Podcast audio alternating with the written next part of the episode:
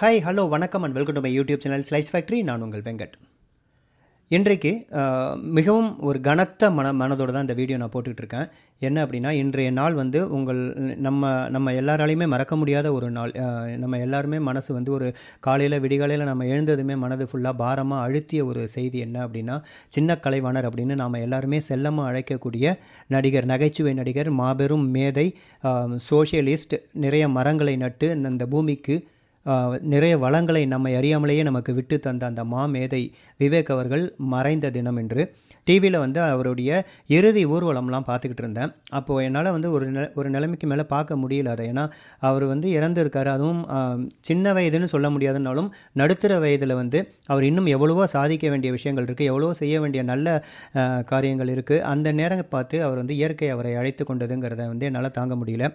அவருக்கு டெடிகேஷனாக அவருக்கு வந்து ஒரு என்னுடைய பங்களிப்பாக ஒரு சின்ன பங்களிப்பாக என்னுடைய யூடியூப் சேனலில் ஒரு அவருக்காக அவர் இப்போ வந்து அடக்கம் செய்யக்கூடிய தருணம் நடந்து கொண்டிருக்கு டிவியில் அந்த நேரத்தில் சரியாக நான் வந்து ஒரு அவருக்காக ஒரு டெடிகேஷனாக ஒரு கதை சொல்லலாம். அதுவும் வந்து அவர் வந்து மிகவும் விரும்பி எல்லா இடங்களிலும் நட்டு வளர்த்திருக்கும் அந்த மரங்கள் பற்றிய ஒரு கதையை நான் படித்து ரொம்ப வியந்த ஒரு கதையை வந்து அவருக்கு டெடிகேஷனாக சொல்லணும்னு ஆசைப்பட்டேன். இந்த வீடியோ வந்து ஒரு கதை சொல்லும் வீடியோ தான். இந்த கதையின் பேர் மரம். இந்த சிறுகதையை எழுதிய ஆசிரியர் வந்து குருராஜன். இது வந்து நெட்டில் தான் படித்தேன் ரொம்பவே அருமையாக இருந்தது. என் மனதை தொட்ட ஒரு கதை. அதுவும் இன்றைய தினம் வந்து இந்த விவேக் அவர்களுடைய மறைவின் துக்கம் நம்மளை அழுத்தி கொண்டிருக்கும் நேரத்தில் இந்த கதை அவருக்கு ஒரு சமர்ப்பணமாக அமையுங்கிற நம்பிக்கையோடு இந்த கதையை துவங்குறேன். சிறுகதை மரம். எழுதியவர் குருராஜன். நகரத்தோட மத்தியில் ஒரு பெரிய வீடு. அதோட வாசலில் ராமசாமி இல்லம் அப்படின்னு பேர் பலகர் இருந்தது. அந்த வாசலில் பெரிய மரம் ஒன்று வெட்டப்பட்டு கீழே கிடந்தது. அதை பார்த்து அழுதுகிட்டு இருந்தான் அஞ்சு வயசான விஜய். அந்த மரத்துக்கும் அவனுக்கும் ஒரே வயசு தான் ஆகுது. விஜயோட பிறந்த தினத்தன்னைக்கு அவன் பிறந்த தினத்தை கொண்டாடும் விதமாக அவனுடைய தாத்தா தான் அந்த மரத்தை நட்டார். டேய் இப்போ எதுக்கடா அழுதுகிட்டு இருக்க? இது வெறும் மரம் தானடா சும்மா அழறதை நிறுத்து என்று தன் மகனை அதட்டி கொண்டிருந்தார் ராஜேஷ். இது தாத்தா எனக்கு பர்த்டேக்கு கிஃப்டாக கொடுத்த மரம் இது எனக்கு ரொம்ப பிடிச்ச மரம்ப்பா என்று அழுது கொண்டே பதில் சொன்னான் விஜய். சரிடா விடு புது கார் நிறுத்துறதுக்கு ஷெட்டு கட்டணும் அதுக்காக தானே இந்த மரத்தை வெட்டுறோம் என்று தன் மகனுக்கு விளங்க விளக்க முயன்றான் ராஜேஷ். போங்கப்பா இந்த மரத்தோட ஃப்ரூட்ஸ் ரொம்ப ஸ்வீட்டாக இருக்கும் எனக்கு ரொம்ப பிடிக்கும். எனக்கு மட்டும் இல்லை என்னோடய ஃப்ரெண்ட்ஸுக்கும் இது ரொம்ப பிடிக்கும். I love I love this mango அப்படின்னு அழுதுகிட்டே சொன்னான் விஜய். டேய் ஒரு மாம்பழத்துக்காடா இப்படி அழற? காசு கொடுத்தா நிறைய மாம்பழம் கிடைக்கும். நான் உனக்கு வாங்கி தரேன். உனக்கு மட்டும் இல்லை உன்னோட ஃப்ரெண்ட்ஸ் எல்லாருக்கும் சேர்த்து வாங்கி தரேன் போதுமா? இப்போ அலறதை நிறுத்து அப்படின்னு சமாதானம் சொன்னான் ராஜேஷ். ஆனாலும் விஜய் கேட்குறதா இல்லை அழுதுகிட்டே சொன்ன அழுதுகிட்டே இருந்தான். இது போல் நடந்துகிட்டு இருக்க அண்ணா அப்படின்னு ஒரு குரல் கேட்டு அந்த திசை நோக்கி திரும்பினான் ராஜேஷ். ஒரு சின்ன பெண் குழந்தை பச்சை நிற பாவாடை சட்டையில் நின்றுட்டு இருந்தது. என்னம்மா யார் நீ? என்ன வேணும்? அப்படின்னு அக்கறையோடு விசாரித்தான் ராஜேஷ். விசாரிக்கிறப்போ சுற்றி முற்றி பார்த்தா அந்த குழந்தைக்கு பக்கத்தில் யாருமே இல்லை. எப்படியும் தன் மய மகனுடைய வயது தான் இருக்கக்கூடிய அந்த பெண் குழந்தைய இப்படி தனியாக இந்த குழந்தைய விட்டுட்டு பெற்றவங்க எங்கே போனாங்க? என் அப்படிங்கிற ஒரு கேள்வி என் மனசில் ஓடிச்சு. சிறிது நேரம் இவனையே பார்த்துக்கிட்டு இருந்த அந்த குழந்தை அண்ணா என் கூட கொஞ்சம் வரீங்களா? அப்படின்னா. ராஜேஷ்க்கு ஒன்றுமே புரியல. யார் இந்த குழந்தை? எதுக்காக நம்மளை கூப்பிட்றா? எல்லாம் குழப்பமாகவே இருந்தது. யாரும்மா நீ? எங்கே கூப்பிடுற? என்று தன் சந்தேகத்தை அந்த குழந்தையிடமே கேட்டான். என் கூட கொஞ்சம் வாங்க நான் எல்லாம் நான் தெளிவாக சொல்கிறேன் என்று கூறிவிட்டு அந்த குழந்தை நடக்க ஆரம்பித்தது. ஏதோ மந்திரத்துக்கு கட்டுப்பட்டவன் போல் அந்த குழந்தையின் பின்னால் நடக்க ஆரம்பித்தான் ராஜேஷ். அவன் நடக்கிறப்பே அவன் கண்ணு முன்னாடியே பல மாற்றங்கள். சின்ன சின்ன கட்டிடங்கள் இடிக்கப்பட்டு பெரிய பெரிய கட்டடங்கள் உருவாகின. ஓடும் வாகனங்கள் எல்லாம் பறக்கும் வாகனங்களாக உருமாறின. பறக்கும் வாகனங்கள் மின்னல் வேக நகர ரயில்கள் அப்படின்னு அவன் கண்ணு முன்னாடியே எல்லா மாற்றங்கள்லாம் நிகழ்ந்துக்கிட்டு இருந்தது.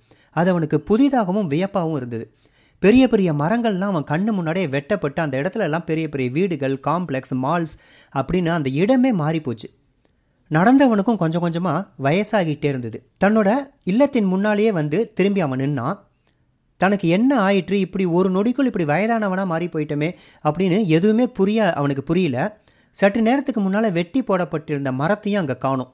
அதை பார்த்து அழுதுகிட்டு இருந்த தன்னுடைய மகனும் அந்த இடத்துல இல்லை. சுற்றி முற்றி பார்த்தான். அவன் வீட்டை சுற்றிலும் இருந்த காலி இடங்களில் பெரிய பெரிய கட்டிடங்கள் மரங்கள் இருந்த இடங்களும் கட்டிடங்களாக காட்சியளித்தது மரங் மனிதர்கள் எல்லாம் விண்வெளி வீரர்கள் போல ஒரு வித்தியாசமான உடை அணிஞ்சுக்கிட்டு அங்கு அங்கும் நடந்துக்கிட்டு இருந்தாங்க. அவன் நின்ன இடமே அனலாக கொதிச்சுது. ஏதோ தீ சட்டிக்குள்ளே இருப்பது போல உணர்ந்தான். அவன் கடும் வெயில் அனல் காற்று என எல்லாம் சேர்ந்து அவனை களைப்பில் ஆற்றியது. அவன் நாக்கு வறண்டு போச்சு. அவனால் சரியாக சுவாசிக்க கூட முடியல. அவன் உடல்ல இருந்து வெளியேறிய வியர்வை அடுத்த கணமே காற்றில் ஆவியாக மறைஞ்சுது. ஒரு நிமிஷத்துக்குள்ளாவே அவன் உடல்ல ஆங்காங்கே சூட்டு கொப்பளங்கள் தோன்றின. அவனுக்கு தலை சுற்றி மயக்கம் வருவது போல் ஆனது அவன் மயங்கி விழப் போகிற வேலையில் அப்பான்னு ஓடி வந்து தாங்கி பிடித்தான் ஒரு இளைஞன். ராஜேஷியை அப்படி கைத்தாங்களாக தூக்கி வீட்டுக்குள்ளே அழைச்சிட்டு போனான். வீட்டுக்குள்ளே சில்லுன்னு காத்துப்படவே ராஜேஷுக்கு சற்று ஆறுதலாக இருந்தது. அம்மா சன் சூட்டு போடாமல் அப்பா வெளியே போயிட்டாருமா? என்று கூறிக்கொண்டே ராஜேஷை நாற்காலியில் அமர்த்தினான் அந்த இளைஞன். ஐயோ என்னங்க ஆச்சு? அப்படின்னு பதட்டமாக ஓடி வந்த தன்னுடைய வயதான மனைவியை ராஜேஷால் அடையாளம் கண்டுக்க முடிஞ்சுது. ஆனால் அந்த இளைஞனை தான் அவனுக்கு சரியாக அடையாளமே கண்டுக்க முடியல. சற்று சுதாகரித்து உட்கார்ந்த ராஜேஷ் தன் மனைவியிடம் அந்த இளைஞனை சுட்டி காட்டி இது யாரு? அப்படின்னு கேட்க என்னங்காச்சு உங்களுக்கு? இது நம்ம பையன் விஜய் என்று தன் கணவருக்கு என்னவாயிற்றோ என்ற கவலையுடன் பதில் கூறினாள் அவள். போன ஐந்து நிமிடம் வர ஐந்து வயது குழந்தையா இருந்தவன் அடுத்த நொடி இவ்வளவு பெரியவனா மாறி நிற்கிறான்னு நம்ம சொன்னால் நம்பவா போகிறாங்க என்று நினைத்து கொண்டு ஒன்றுமில்லம்மா வெயிலில் நின்னது தலை சுத்துதாதான். கொஞ்சம் குடிக்க தண்ணி கொடுமா என்று சமாளித்தான் ராஜேஷ். அவள் தண்ணீர் எடுத்து வர அந்த பக்கம் போக அருகில் நின்றிருந்த தன் மகனை பார்த்து விஜய் இது என்ன வருஷம்? என்ன தேதியாகுது? என்று தன் சந்தேகத்தை கேட்டான். இது ஏப்ரல் பதினேழு ரெண்டாயிரத்தி ஐம்பத்தொன்னுப்பா. என்னப்பா ஆச்சு உங்களுக்கு? ஆர் யூ ஆல் ரைட் அப்படின்னு அக்கறையோட கேட்டான் விஜய்.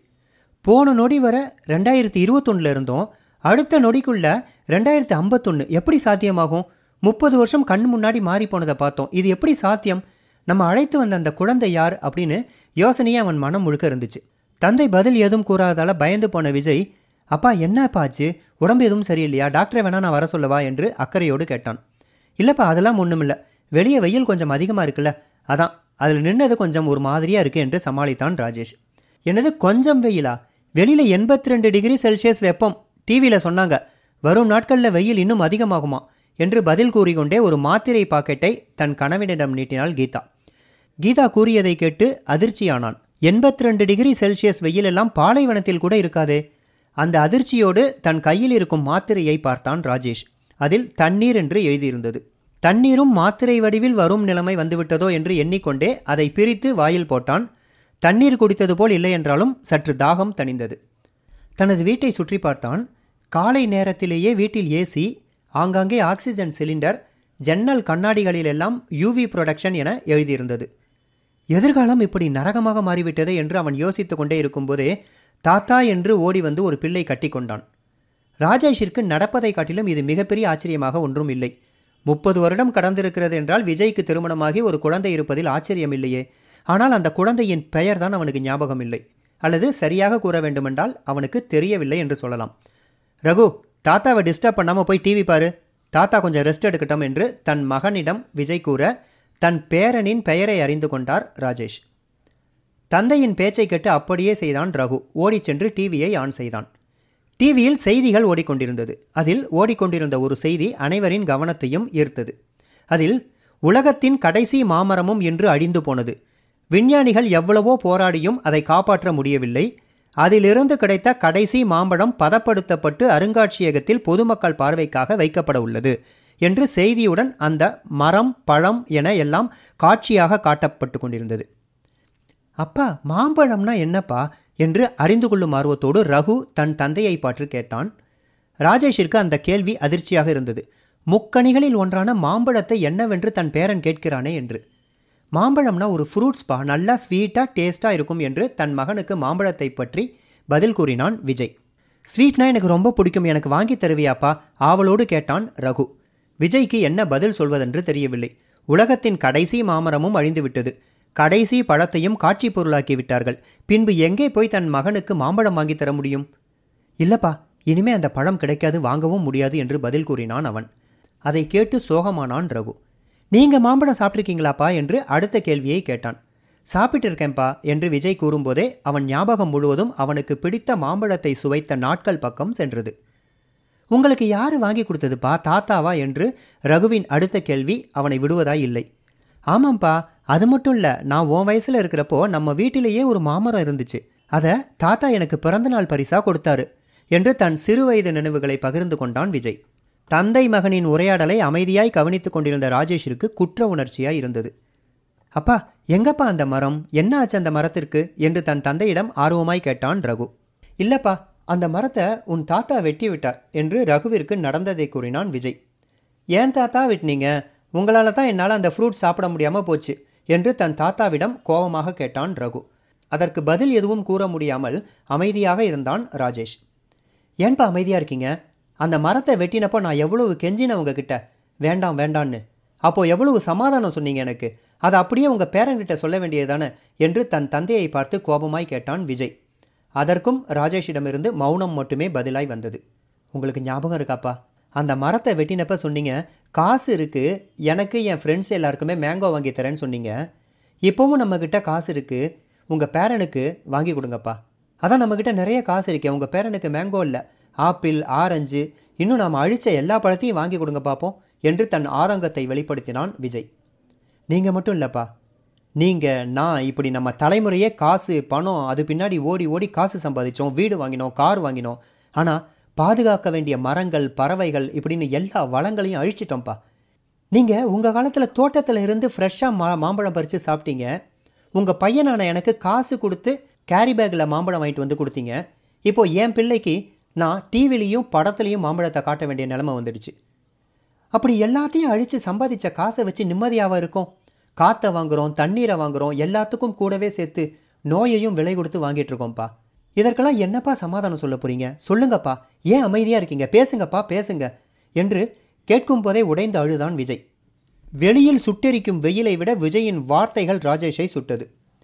என்னை மன்னிச்சிருப்பா நான் அந்த மரத்தை வெட்டினது தவறு தான் என்னை மன்னிச்சிடு சாரி என்று புலம்பியவனை என்னங்காச்சு ஏன் தூக்கத்தில் புலம்புறீங்க? என்று தட்டி எழுப்பினாள் ராஜேஷின் மனைவி கீதா.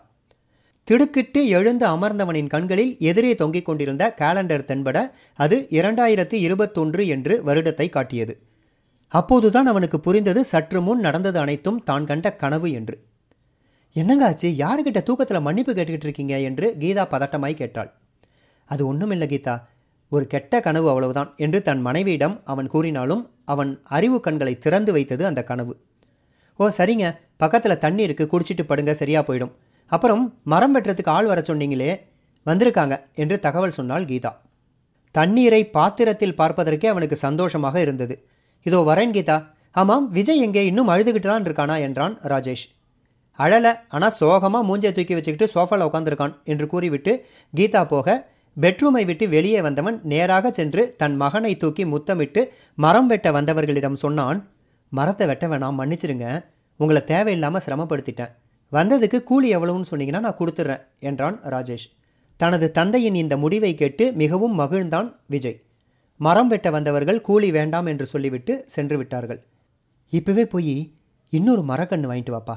இங்கே இருக்கிற காலி இடத்துல நடுவோம் என்று தன் மகனை பார்த்து ராஜேஷ் கேட்க மை ஸ்வீட் டாடி என்று தந்தையை அணைத்து முத்தம் கொடுத்தான் விஜய். விஜயின் முகத்தில் ஆனந்த சிரிப்பு. அவனுக்கு பின்னால் காற்றில் பசுமையாக ஆடிய மரமும் சிரித்தது. இப்பொழுது புரிந்திருக்கும் வந்த அந்த பெண் யாரென்று. இலவசமாய் காற்றை தரும் மரங்களை அழித்து காசு கொடுத்து ஏசி வாங்கும் மனிதர்களின் சிந்தனைக்கு இந்த கதை சமர்ப்பணம். மரங்களை காப்போம் வளங்களை காப்போம். நன்றி வணக்கம். மீண்டும் ஒரு அழகிய பதிவில் உங்களை சந்திக்கும் வரை உங்களிடமிருந்து விடைபெறுவது உங்கள் வெங்கட். தேங்க்ஸ் ஃபார் வாட்சிங்